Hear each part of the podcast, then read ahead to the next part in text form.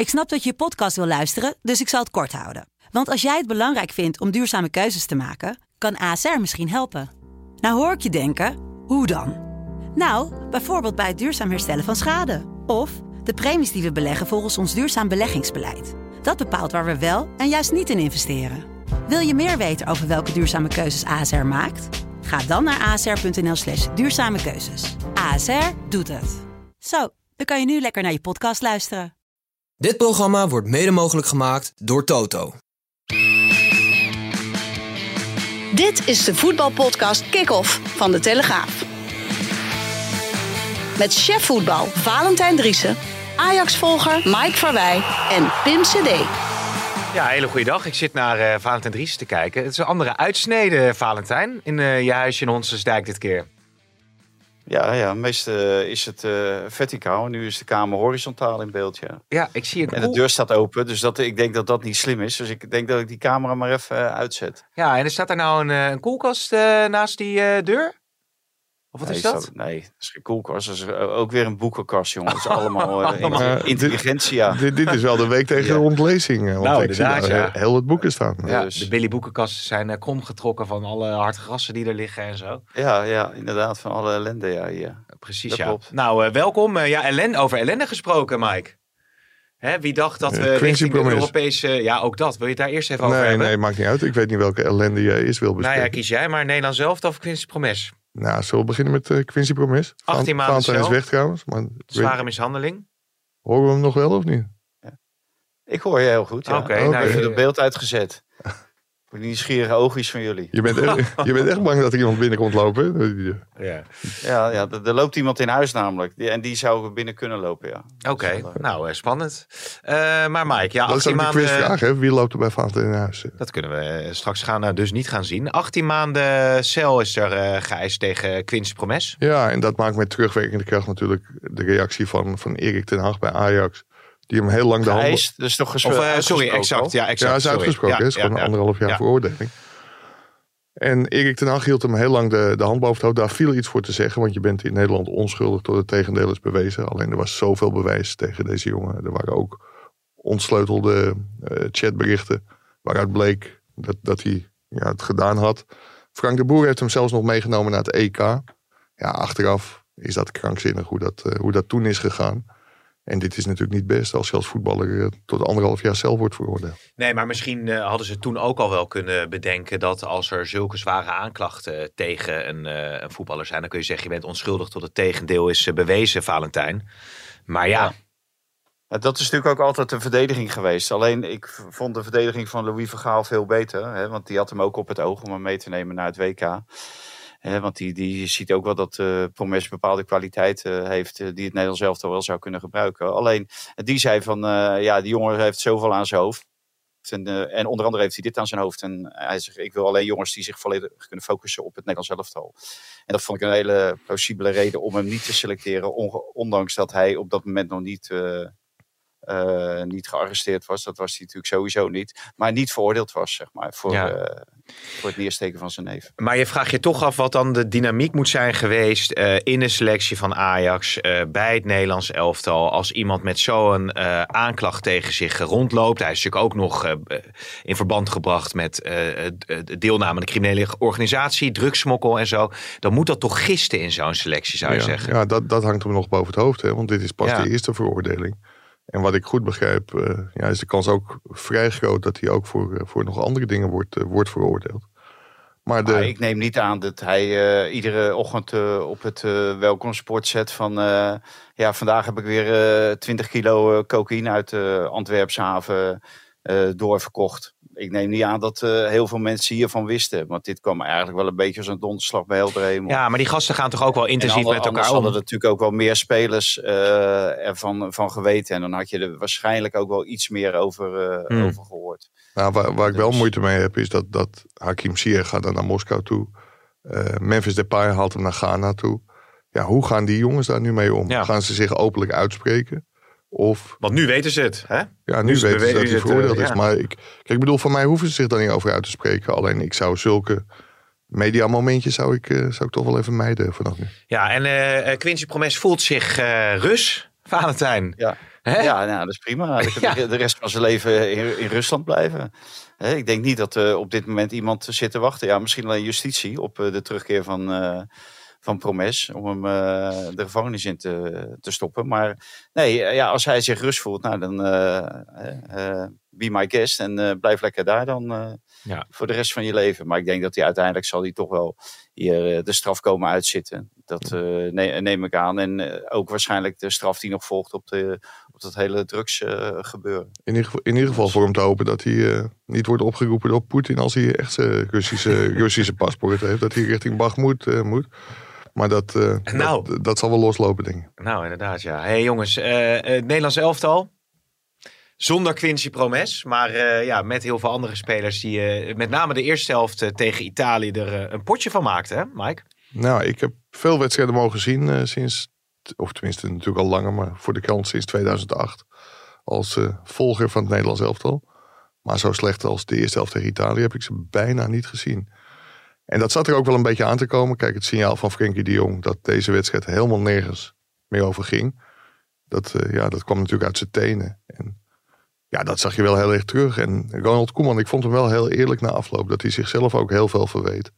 Namelijk dat hij de spelers niet had kunnen overtuigen dat ze toch hun best hadden moeten doen. En ja, het zag er echt niet uit. Het was echt beneden alle pijl. Ja, Valentijn, hoe heb jij daarnaar gekeken? Nou, we zaten... Het was heb je ernaar kunnen kijken? Lachwekkend eigenlijk, die eerste helft. Je dacht van, hoe is dit mogelijk? Iedere aanval is een kans. En je zag inderdaad dat er een aantal spelers... die gaven gewoon niet alles wat je wel mag verwachten van spelers van het Nederlands elftal. Ja, wat mij dan altijd het meeste stoort is al die lulverhalen vooraf. Van trots en we gaan er alles aan doen. En dit is heel belangrijk, ook met het oog op Griekenland en Ierland. En ja, dan denk ik, het zijn allemaal praatjes voor de vaak. En ik weet wel dat dat heel vaak het geval is bij persconferenties. Maar dan denk je wel van, laat dat dan ook zien. En als je dan zo nadrukkelijk door het ijs zakt, dan vind ik dat alles en iedereen een enorme draai om zijn oren verdient. Hè? Zowel spelers als coaches. Ja. Want die zijn er allemaal bij. En die vertellen al die lulverhalen aan ons. En wij doen het allemaal maar gedienstig optikken. En dan zie je uiteindelijk tijdens zo'n wedstrijd dat er helemaal niks van terecht komt. Ja, dat frustreert. En dit was gewoon lachwekkend. En Koeman had na 20 minuten of 22 minuten stond het 0-2. En toen kreeg hij nog die drinkpauze. Nou, daarna veranderde helemaal niets. Ik zag dat hij wel bezig was met zijn spelers. Maar kon ze op dat moment waarschijnlijk ook niet bereiken. En het enige waarmee hij ze heeft kunnen bereiken was in de rust.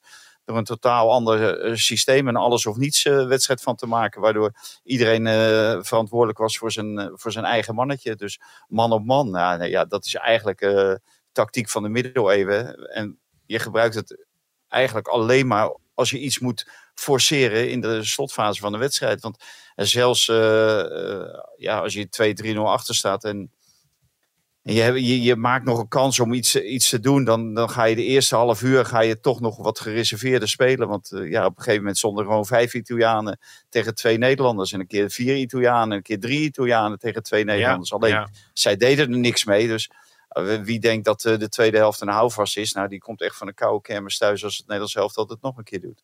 Ja, het grappige is, net hier bij het koffieapparaat komen er allerlei mensen naar je toe die... Nederland heeft schijnt 15 miljoen bondscoaches. Dus die wilden dan ook zeggen van, is er dan niet een keer tijd voor Reinders? Is er dan niet een keer tijd voor Dallinga? En op basis van zo'n wedstrijd kan ik me wel voorstellen. Maar juist nu zag je dat spelers die het bij een club heel erg goed deden. Xavi Simons. Ook bijvoorbeeld Joey Veerman die er dan inkomt. Dat is nog geen garantie op succes in het Nederlands elftal. Ik vond ook Mats Wieffer, die was tegen Kroatië heel goed. Maar nu ook echt heel matig. Mm. Dus ik vraag me echt af welke spelers hier nou een kwaliteitsimpuls moeten zouden gaan verzorgen. Nou, wat het erover... Nee, maar je zou natuurlijk ook... je moet eigenlijk niet naar die jongens kijken. Je moet natuurlijk veel meer naar de leiders van het team kijken. Hè? Naar de Virgil van Dijk en Frenkie de Jong. Nou, Wijnaldum kan de tweede helft er dan in. Dat zijn de jongens die zijn verantwoordelijk voor het rijlen en zeilen in het veld bij het Nederlands elftal. En zij moeten het voortouw nemen. Zij moeten die jonge jongens bij de hand nemen. En aangeven hoe of wat. Maar dat gebeurt totaal niet. En dat is niet van deze wedstrijd. Dat is natuurlijk al een aantal wedstrijden het geval. En Van Dijk staat niet voor niks al de laatste paar interlandse discussie. Alleen Het zijn vaste waarden voor Koeman en hij blijft eraan vasthouden. Maar je moet je wel afvragen, hoe lang kan je er nog aan vasthouden? En moet je niet eens een keertje de boel opschudden en een of andere maatregel nemen, waardoor iedereen wakker schrikt en denkt van, nu wordt het wel erg serieus. Want ik denk als je Frenkie de Jong zegt van we zetten jou op de bank omdat we zijn gewoon ontevreden over jouw inbreng in het spel. En richting jonge jongens als Wieffer, Veerman, Xavi Simons. Ja, dat hij dan ook schrikt en dat hij dan misschien wel denkt van misschien moet ik er zelf ook toch wel een tandje bij zetten. Ja, ik ben het wel met je eens dat die gasten de verantwoordelijkheid moeten nemen. Alleen, als je ze eruit gooit, door wie ga je ze vervangen? Ja, en hoe goed wordt het dan? Kijk, ik bedoel, je kunt... ik heb bij Italië, daar heb ik gisteren, hadden we het er ook over. Daar staat een gozer, ik ken zijn naam niet eens uitspreken. Maar er staat een lange, centrale, linksbenige verdediger van Inter Milan. Nou, hij kan echt voor geen meter voetballen. Maar hij verdedigt wel. Hij gooit zich overal voor.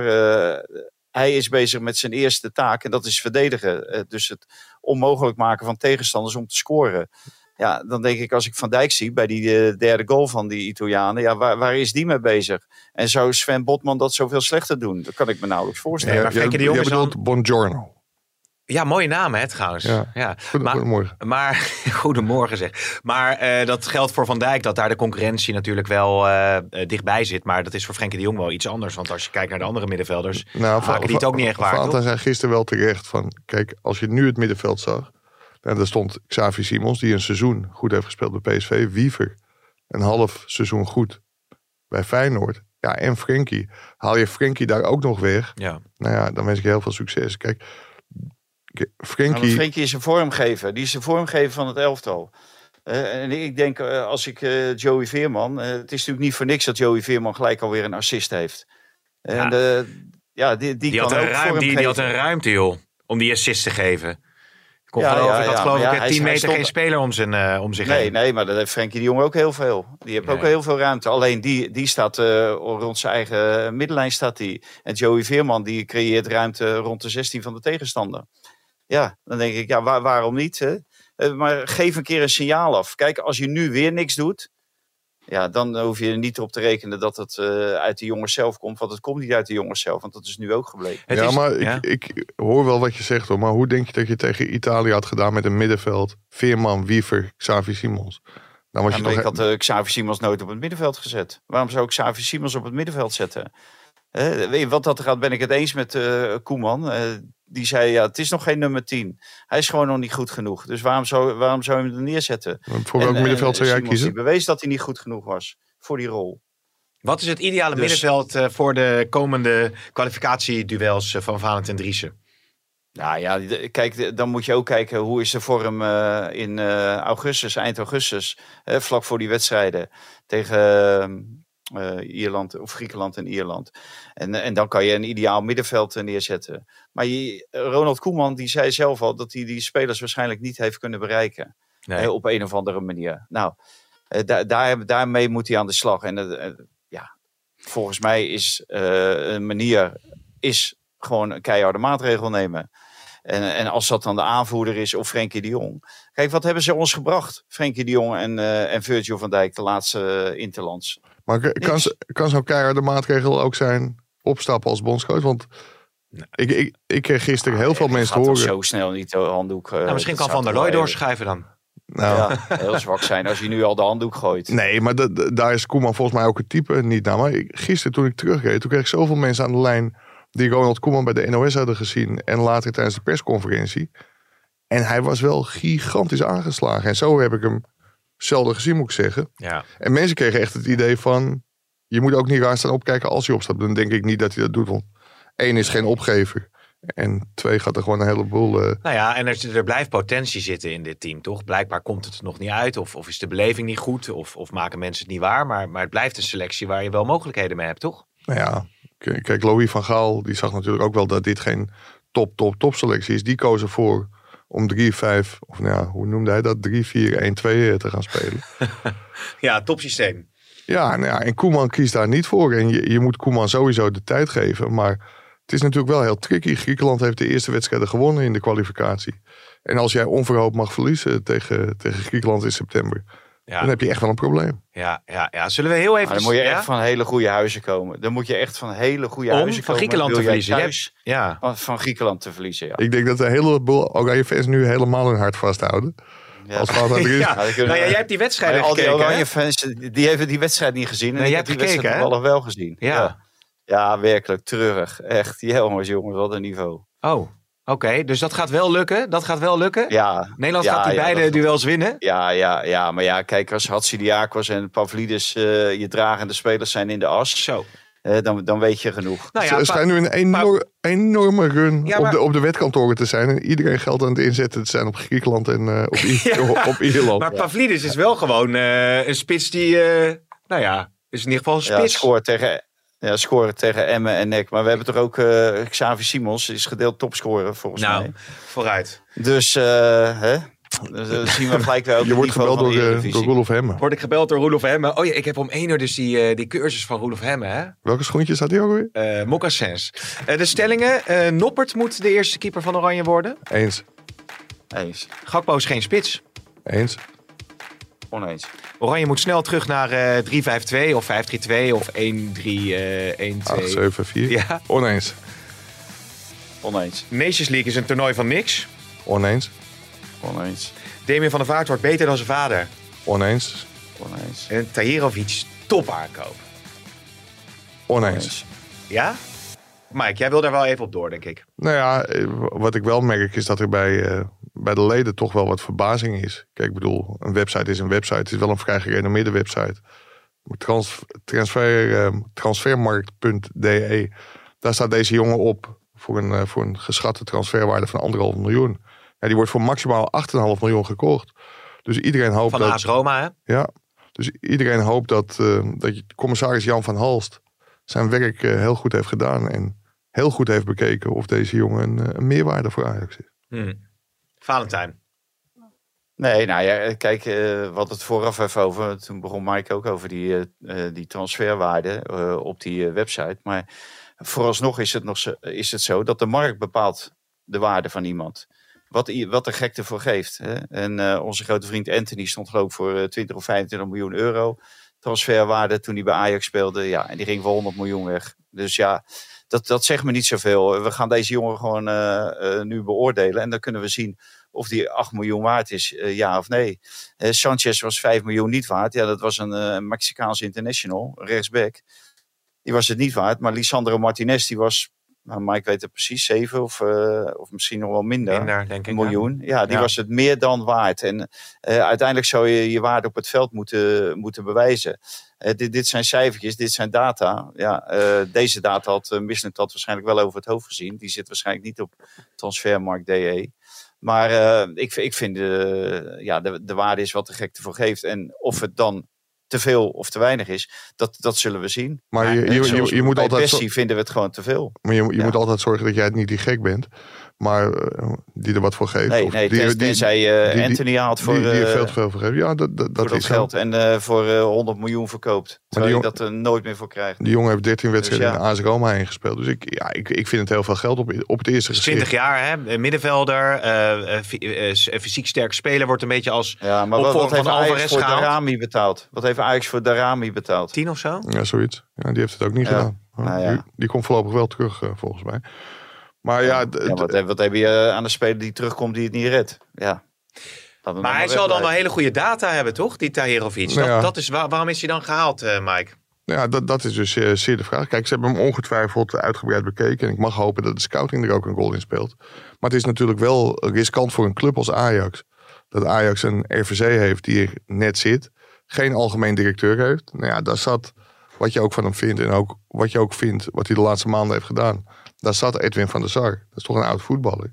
En nu kan Mislintat dit redelijk zelf bepalen. En dat is voor een club als Ajax, los van het feit of daar hier of iets. Want misschien zeggen we inderdaad over een jaar wel van... nou, dit is de beste aankoop ooit van Ajax. Maar wat je er ook van vindt, de manier waarop het gaat is natuurlijk wel heel riskant. Waar doe je dan op? Ja, maar Mike, riskant. Na vorige zomer is eigenlijk niks riskant meer. Want toen zaten alle heertjes er wel...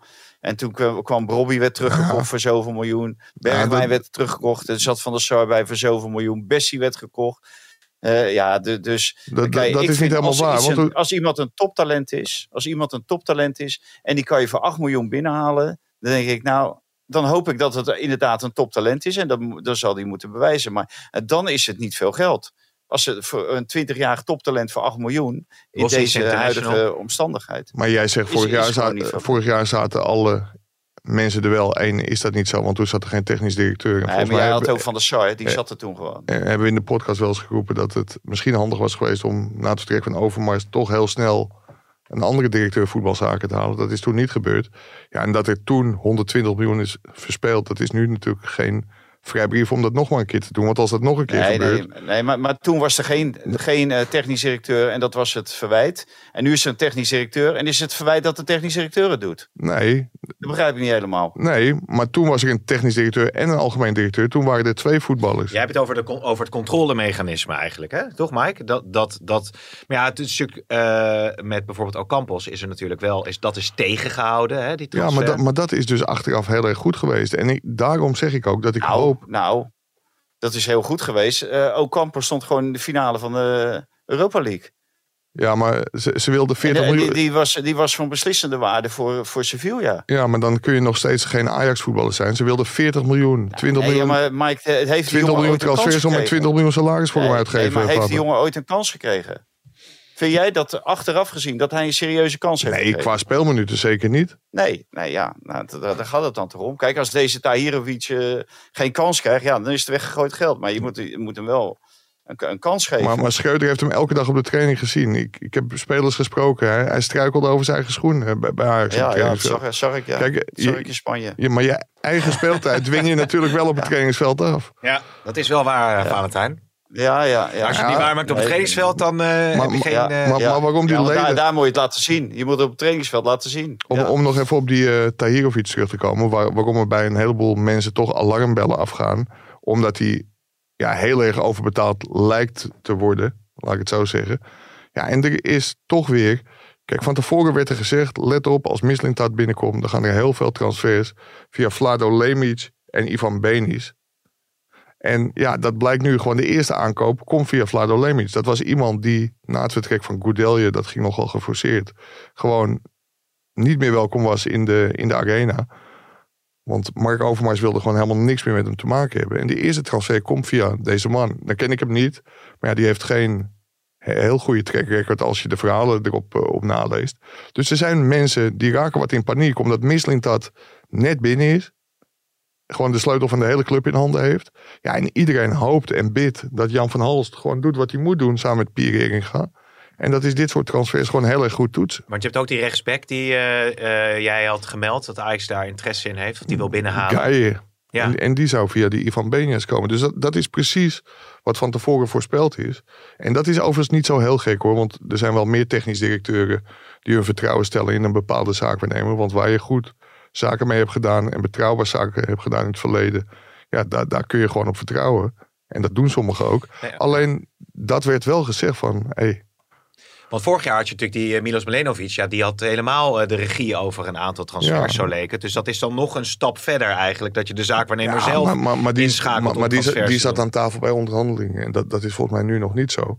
Maar het is wel een situatie die heel nauwkeurig in de gaten gehouden moet worden bij Ajax. Want sommige dingen... natuurlijk helemaal met Mike eens. Hè? Wat jij ook zei, Pim, eerder. Maar het controlemechanisme, dat moet wel op orde zijn. Dus, en zeker, kijk, er zijn heel veel zaakwaarnemers die natuurlijk grof geld verdienen. En die, Mike zei het al een paar keer, die zaakwaarnemers waren heel enthousiast over Mislintat in het begin. Ja, natuurlijk zijn die dat. Want die denken, er is geld aan die man te verdienen. He, want die man die heeft de portemonnee op zak. En als je dan uiteindelijk zou je spelers moeten halen via bepaalde zaakwaarnemers. Maar dat is wel zaak voor een club om daar gewoon bovenop te zitten. En dat hebben ze vorig jaar natuurlijk wel vermeden. Of niet gedaan. Weet je, soms hoop je dat Jan van Halst dezelfde appjes krijgt als ik. Want ik krijg gisteren echt een appje van iemand die zegt van... het meeeten is begonnen, check vanaf nu wie de makelaars zijn bij de transfers. Dan zul je een patroon vinden. Kijk, daar zit je voor als commissaris. Dat moet je dus... En zelfs als je dat patroon vindt, hoeft er niks aan de hand te zijn. Ja, maar je moet sommige dingen wel heel erg scherp in de gaten houden. Ja, ik zit even te denken aan de functie van de Raad van Commissarissen. Die moet dit soort zaken...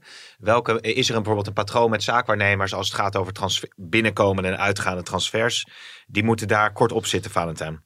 Dat is een van de taken van de RBC. Daar moeten zij kort op zitten... omdat zij uiteindelijk een jaarwoord moeten geven. Dat is ook bij Ocampos... gebeurt. En zo werken ze dus bij Ajax. Alleen het is niet de bedoeling dat Jan van Halst, en dat gaf Mike vorige week al aan, dat hij ook aan tafel zit met onderhandelingen. Kijk, dat is niet de bedoeling. En hij heeft wel gezeten met Marie Stijn en zo. Hij moet het achteraf beoordelen. Maar achteraf, welk moment is achteraf? Is het moment achteraf nadat de technisch directeur met hem gesproken heeft, totdat hij wordt gecontracteerd? Of is het moment achteraf totdat de technisch directeur die man heeft binnengehaald voor €8 miljoen... en daarna een jaar aankijkt of hij het wel of niet goed doet, die jongen. En of het wel of geen goede aankoop is. Kijk, hoe dat precies ligt, hoe dat tijdspad precies loopt, weet ik ook niet. Maar bij Ocampos was het zo dat voordat hij werd gecontacteerd... dat de Raad van Commissarissen daar een oordeel over had. Hij was al in Amsterdam. En met Marie Stijn, dat vind ik ook. Daar moet de commissaris niet met hem onderhandelen. Die moet daar niet mee zitten. Die moet dat gewoon achteraf beoordelen. En dat is gewoon een werknemer. Daar betaal je een hele kleine afkoopsom. Ik geloof €4 ton voor. Dus die keus moet je gewoon achteraf beoordelen. Ja, maar ik begrijp wel op het moment dat er 10 of 15 miljoen of 8 miljoen op het spel staat... of betaald moet worden... ja, dat de Raad van Commissarissen daar wel even een verklaring voor wil hebben. Ja, en ter verdediging van Halst. Kijk, een voetbalbedrijf is geen normaal bedrijf. Dus je zit er als commissaris misschien ook wel iets korter op... dan dat je bij een normaal bedrijf zou doen. Want dan kun je heel makkelijk achteraf toetsen... en of dat nou een maand of 2 maanden later is, dat is prima... Maar als je dat nu bij Ajax doet, dan is de transfermarkt al in volle gang of misschien wel afgelopen. En dan gaan toetsen van, dit had ik toch liever niet gewild. Dat is ook gek. Dus dat je er heel kort op zit, dat snap ik. Maar je moet er niet te kort. Je moet niet bij de onderhandelingen gaan zitten. Nee, en het schijnt ook wel zo te zijn dat AS Roma spelers moet verkopen. Hè? Dus het is misschien ook een kans dat je daar nu spelers... want Mourinho die geeft hoog op van die Tahirović. Dus dat je dan daardoor de ruimte hebt gekregen om zo'n speler binnen te halen. Ja, Mourinho gaf zo hoog van hem op dat hij hem 13 keer heeft opgesteld. Ja. En hij heeft 4 keer in de basis gestart. 13% van de speelminuten. Ja. Dat soort lof... Zangen geloof ik altijd wel. Zullen we heel even trouwens James Last erin gooien? Want we hebben het dan nu wel over de eventuele... of de aankoop van Tahirović. Maar als je het dan over Chelsea hebt... dat is dan ook wel eigenlijk... dan gaat het om echt nog wat grotere bedragen. Hè? Want je hebt dan die Todd Boehly, dat is dan de eigenaar van Chelsea. En die hebben natuurlijk al die spelers binnengeharkt. En daar moeten ze nu weer vanaf. Dus via het Saudi Public Investment Fund... worden de spelers gewoon naar Saudi-Arabië geloodst. Dus Koulibaly gaat naar Al-Hilal. Mendy gaat naar Al-Ali. Ziyech gaat misschien naar Al-Nasser. Dus dat is eigenlijk ook wel verrotting van het voetbal. Is daar ook nog een plekje voor Bessie? Of niet? Ja, inderdaad ja. Maar ja, zo kan je het... Ja, ik geloof dat die Severino ook nog commentaar had... Hè, op hoe Saudi-Arabië het voetbal beïnvloedt. Ja, nou, dit is natuurlijk killing. Hè? Want er gaat zoveel kwaliteit weg uit Europa bij de grote clubs... die je dus niet meer iedere week live in actie kan zien. En het gaat er natuurlijk ook om dat het een competitie van niks is. En je kan je wel al die grote jongens bij elkaar zetten... en dan denken dat er dan wel wat is en wat wordt. Maar dat wordt het natuurlijk niet wat. Want je ziet historisch gezien zijn het gewoon de clubs uit Europa die de boventoon voeren. En wie gaat voor de sportieve uitdaging, die zal voor Europa kiezen. En wie voor de financiële uitdaging kiest, ja, die zal misschien toehappen bij aanbieding uit Saudi-Arabië. Maar het is natuurlijk een verschrikkelijk kwalijke ontwikkeling. Nou, je hebt een soort veemarkt dan. Hè? Je kunt gewoon Chelsea hebt precies hetzelfde gedaan, hè? Want ja, Chelsea precies, dat bedoel ik. Afgelopen winter maar raak gekocht. En er zitten echt gewoon 2 Champions League-waardige selecties... zitten daar op de bank of op de tribune. Of thuis. Ja, Promes daar is helemaal goed voor het voetbal. Naar Saudi-Arabië. Heeft Nederland een uitleveringsverdrag met Saudi-Arabië? Het blijft wel zo. Ja. Volgens mij is het Koninklijk Paar al een paar keer in Saudi-Arabië geweest. Dus, nee, voor de misschien dat die banden best wel... best wel stevig zijn. Ja. Ja, wanneer komt het moment dat jij daar gewoon een verslaggever heen gaat sturen om die competitie te gaan volgen? Ik heb al afgezegd, hè, die aanbieding. Die heb ik afgezegd. Jij had die aanbiedingen gekregen, toch? In je mail. Ja, ja, maar dat was misschien een fake mail. Dat hoop jij maar. Dat was een fake mail, maar dat is gewoon een echte mail. Nee, maar zonder gekkigheid. Het is natuurlijk best leuk om iemand als de Saoedische competitie begint daar eventjes polshoogte te laten nemen. Mooi interview met Ziyech. Ja. Het blijft toch eeuwig zonde, hè? Ik heb wel een paar collega's die we erin kunnen sturen. Ja. Ik wil best naar Saudi-Arabië, hoor. Tuurlijk, waarom niet? Ja. Kan je een mooie reportage maken. Neem ik Ivana Knul neem ik gezellig mee. Hey, als het gaat over de... Die zal het daar ongetwijfeld naar de zin hebben. Als het gaat over de Nederlandse elftalspelers en de interesse daarvoor. Noah Lang, PSV, dat lijkt nu wel in kannen en kruiken, Mike? Of nog steeds niet? Ja, want... die interesse is er. En ik zie ook bedragen voorbij komen. Ik kan me heel goed voorstellen dat PSV voor Noah Lang gaat. Omdat ik nog steeds denk dat Noah Lang in de Eredivisie een sensatie zal worden. Gewoon echt een hele goede speler. Hoewel ik hem bij het Nederlands elftal... Ja, die dacht even het hele Nederlands elftal op zijn nek te nemen. En overijverig vond. En hij strandde gewoon in zijn goede bedoelingen. Maar dat Noah Lang een geweldige speler is... Daar is iedereen het volgens mij wel over eens. Je haalt ook wel een hele bijzondere jongen binnen. Een entertainer. Ja, maar is hij in een selectie wel enigszins te behapstukken? Nou ja, kijk, bij Ajax heeft hij zijn akkefietjes gehad bij Club Brugge. Maar hij zegt, ik ben altijd eerlijk. Ik zeg wat ik denk. Ja, en daar moet je mee om kunnen gaan. Peter Bos is trainer bij PSV. Die zal in de loop der jaren ook wel in ieder geval wat ouder. En ik denk ook wel wat wijzer zijn geweest. Maar Peter Bos had in zijn Ajax-tijd wel moeite met dit soort jongens. Die lag overhoop met Bazoer, met El Ghazi, met Kishna. Ja, en zelfs met Riedewald op een gegeven moment. Dus ja, ik hoop, als hij naar PSV gaat, dat het een hele goede match is. Ja, en zijn ze ook nog met Pepi bezig, hè? Die succes heeft gehad met Amerika. En Wijnaldum wordt ook nog steeds nadrukkelijk genoemd. Ja, maar Wijnaldum gooide de deur zelf volgens mij wel redelijk hard dicht. Is niet zijn eerste optie, hè? Nee. Misschien iets ook richting Saudi-Arabië dan, Valentijn. Ja, nou ja, ik denk dat Saudi-Arabië ongeveer het enige land is waar ze zijn salaris kunnen betalen. Dat is ook waarom die deur richting PSV natuurlijk dichtgooit. Hij verdient zo verschrikkelijk veel bij Paris Saint-Germain. Ja, en dan ga je de helft of meer dan de helft inleveren om bij PSV te voetballen.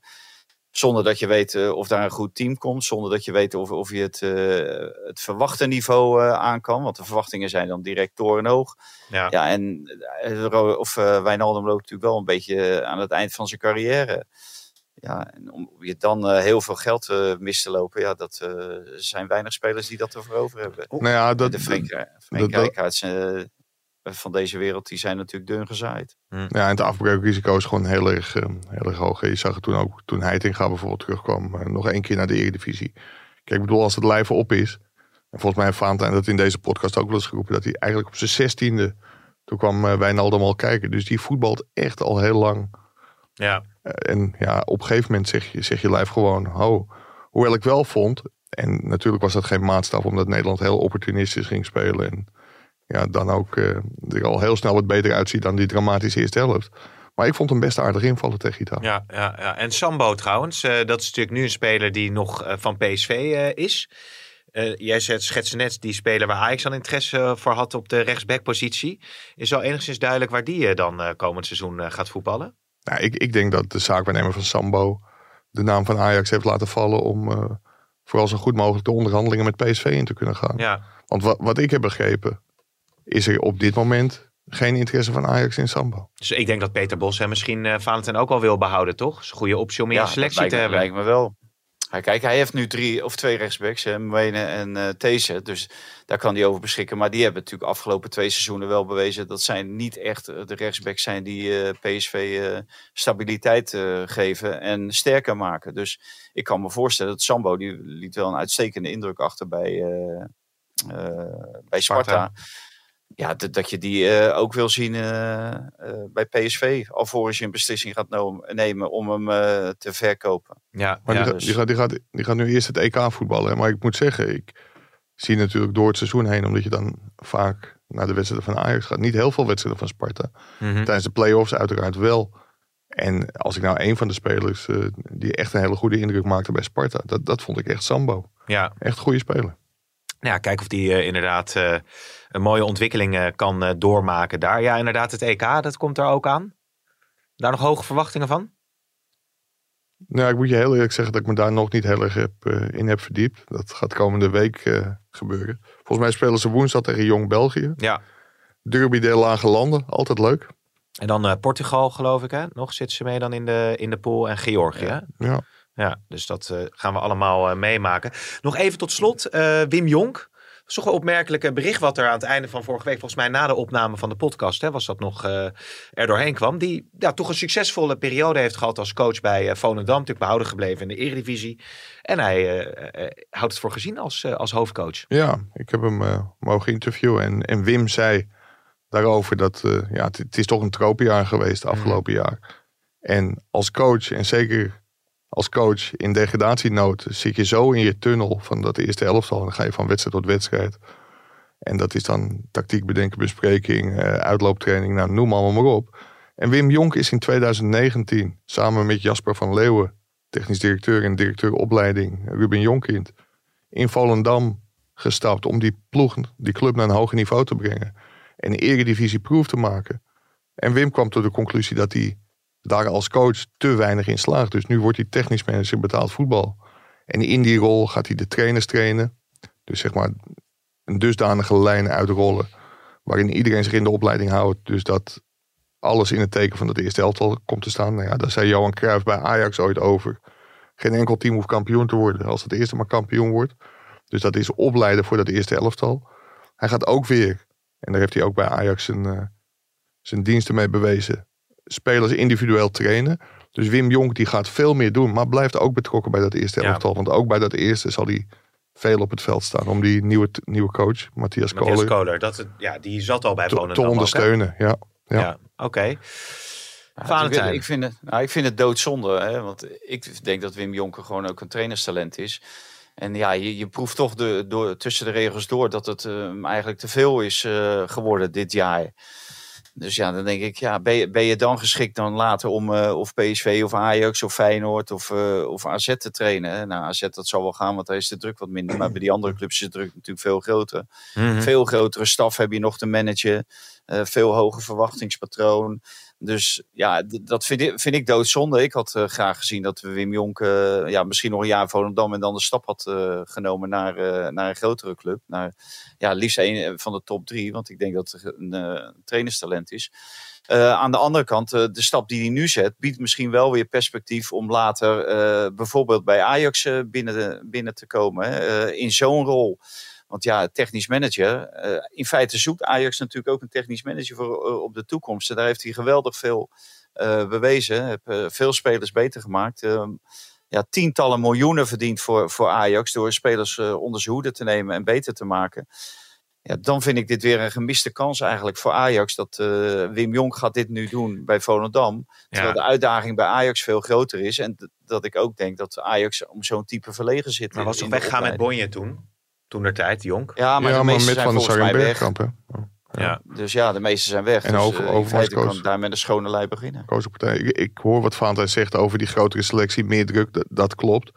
Alleen je moet ook niet onderschatten. Trainers zijn in Volendam. Nou, we hebben ooit Dick den Boer gehad. Die durfde op een gegeven moment niet meer naar de slager. Want als je trainer bent in Volendam. Ze zeggen wel, je moet nooit in je eigen dorp trainer worden. Nou, dat is daar een mega klus. En Wim Jonk die zegt ook in dat interview dat hij uiteindelijk zeker nog wel de ambitie heeft. Maar dat hij ook denkt dat dit grotere plaatje hem uiteindelijk een completere coach zal maken. Dus ik denk dat hij ook wel beseft dat hij op den duur wel weer trainer wil en zal worden.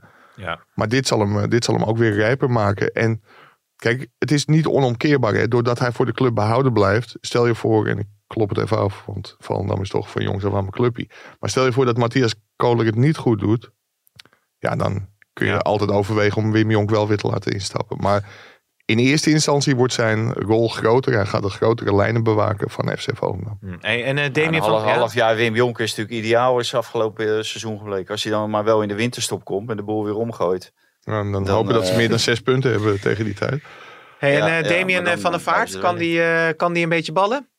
Die kan zeker goed. Rechtsbenig, hè? Die kan zeker goed voetballen. Hij heeft ook ogen in zijn rug, begreep ik. Ja. Zachte voetjes. Dus dat belooft heel veel. Hij is 3 jaar geleden, speelde hij ongeveer nog bij de amateurs. En toen is hij naar Esbjerg gegaan. En Rafael van der Vaart is als coach ook met hem aan de slag gegaan. En tijdens een trainingstage bij Ajax heeft hij een dusdanig goede indruk gemaakt. Dat ze het graag een jaar met hem willen aanproberen. En, lach hem aan. En dat is natuurlijk heel erg leuk als je de zoon van in huis krijgt. Alleen, Rafael zei volgens mij ook wel bij de NOS dat hij hoopt dat ze bij Ajax nog wel heel erg aan zijn zwakke punten gaan werken. Want hij is natuurlijk niet, zoals Rafael van der Vaart, Wesley Sneijder, John Heitinga en die hele ploeg, van jongs af aan bij Ajax binnengekomen en in die hele opleiding gevormd. Dus er valt nog het nodige schaafwerk te verrichten. Ja, nou, Valentijn, het laatste woord van deze podcast. Oh, ik zie Mike nog zijn... Mike steekt zijn vinger op, dus die mag eerst. En dan mag jij... Nee. Oh, doen we eerst Valentijn? Nee, ik wil graag het laatste woord. Ik wilde trouwens nog even zeggen, we gaan dus voor de luisteraars, want Valentijn gaat volgens mij nog op vakantie. Iedereen zal misschien ergens weggaan, maar het doel van deze podcast is om gewoon op de reguliere dagen de kick-off te blijven maken. Dus hebben we dat ook weer gezegd. Dus blijf vooral ons volgen, kijken, streamen, noem het maar. Valentijn? Ja, geweldig. Ja, toch? Duimpje. Dida duimpje. Ja, zit er maar een duimpje onder. Kan dat? Een duimpje hieronder jij zetten? Kan dat. Jij kan dat. Follow. Oké. Heel goed. Wat wil jij zeggen? Hey, prima. Nee, waar moet ik wat over zeggen? Over Van der Vaart. Oh, nee, ik dacht misschien wil je nog graag wat toevoegen. Een uitsmijtertje. Ja, joh. Nee, zijn of wie achter je die deuropening staat te springen. Vanavond ga ik Frankrijk, Griekenland bestuderen. En dan zal ik mijn bevindingen doorgeven aan Ronald Koeman. Ik wou nog zeggen, het gaat in Nederland niet zo lekker. Maar als je het over België en Duitsland hebt, die staat er ook niet zo goed op. Courtois, die is volgens mij pisslink. Omdat hij de aanvoerdersband niet heeft mogen overnemen. Ja. Duitsland laat het liggen tegen Polen en Oekraïne volgens mij uit mijn hoofd. Ja, maar Duitsland speelt wel een oefenwedstrijd, hoor. Maak je maar geen zorgen. Dat was een oefenwedstrijd van die Duitsers. Ja, die maar goed, ze zijn toch niet meer van het overheersende niveau dat we in het verleden van ze gewend waren. Ik denk. Gisteren, ik vond het leuk dat Spanje won uiteindelijk. Toch wel? Dat was de jongens als Rodri en Gavi en Ansu Fati en Fabian. Ja, dit vind ik gewoon allemaal mooie spelers. En natuurlijk lopen er bij Kroatië ook veel goede spelers. Maar ik vond het wel leuk dat, want het werd ongeveer heilig verklaard, de penalties van Kroatië. Dat ze het gewoon ook op penalties verloren. Ja, had ik het Modric wel gegund, moet ik zeggen. Maar. Mike, het laatste woord is aan jou. Nou ja, gisteren, en wij zaten nog in de goalsvesten. En bij Ajax is het normaal gesproken zo dat vaak ligt nieuws al op straat. En dan 7 dagen later komt de officiële bevestiging. Omdat het via de juridische afdeling moet. En pas als het laatste punt is gezet, dan komt er ook daadwerkelijk een persbericht. Maar gisteren was het opeens heel gek. Toen kwam, terwijl er pas een mondeling akkoord was. En dat was echt net gesloten. Toen gooide Ajax er met gierende banden al een persbericht uit. Dat het contract van John Heitinga was ontbonden. En ja, dat wekte verbazing bij sommigen. Maar als je de reacties ziet op social media, op Instagram had Ajax een post. Nou, er staan geloof ik inmiddels meer dan 700 reacties onder. En Heitinga is weg. En daarmee is weer een jongen van de club verloren gegaan. Kijk, en los van het feit of hij het nou goed of slecht heeft gedaan als hoofdcoach. De manier waar mensen met hem zijn omgesprongen. Ja, dat is niet hoe je als club met een speler moet omgaan. Ja. En ook de manier van communiceren gisteren is eigenlijk beneden alle pijl. Ajax wist dat Nederland net een hele slechte wedstrijd tegen Italië had gespeeld. En ook dat er een half uur later een persbericht van Tahirović uit zou komen. Dus er is echt gedacht van, nou als we het nou zo droppen, dan komt er lekker weinig aandacht voor Heitinga. Alleen de reacties op social media bewijzen wel het tegendeel. Oké. Nou, nou treurig hè, dat je, wat Mike zegt, dat je inderdaad zo met een icoon omgaat van de club. Heel mooi pad richting natuurlijk. 3 maanden geleden stond hij nog op pole position. En nu wordt hij eruit geknikkerd. Nu is hij gecrashed. Met een flinke punt eronder zijn kont. Ja, en zeker als je dan ziet wat voor beloftes er zijn gedaan. Die gewoon allemaal niet worden nagekomen. Dus dit zijn de mensen die er nu zitten. Zijn vooralsnog geen man, een woord, een woord. Het is heel lelijk is het hoe dit is. Ja, en als je gaat terugrekenen. Want op 1 juni heeft John Heitinga te horen gekregen dat hij eruit lag. Nou ja, Maurice Stijn, toen hij aangekondigd werd, 5 weken daarvoor heeft hij al de eerste gesprekken met Ajax gevoerd. Dus op het moment dat Heitinga zogenaamd nog op pole position lag bij Ajax. Ja, toen was hij in de organisatie natuurlijk al lang bekend dat ze helemaal niet doorgingen met Heitinga. En nogmaals, zo ga je niet met een icoon om. En het is te hopen dat hij ooit weer een keer terug kan keren. Okay. In welke rol dan ook. Heren, dank jullie wel. Dit programma werd mede mogelijk gemaakt door Toto.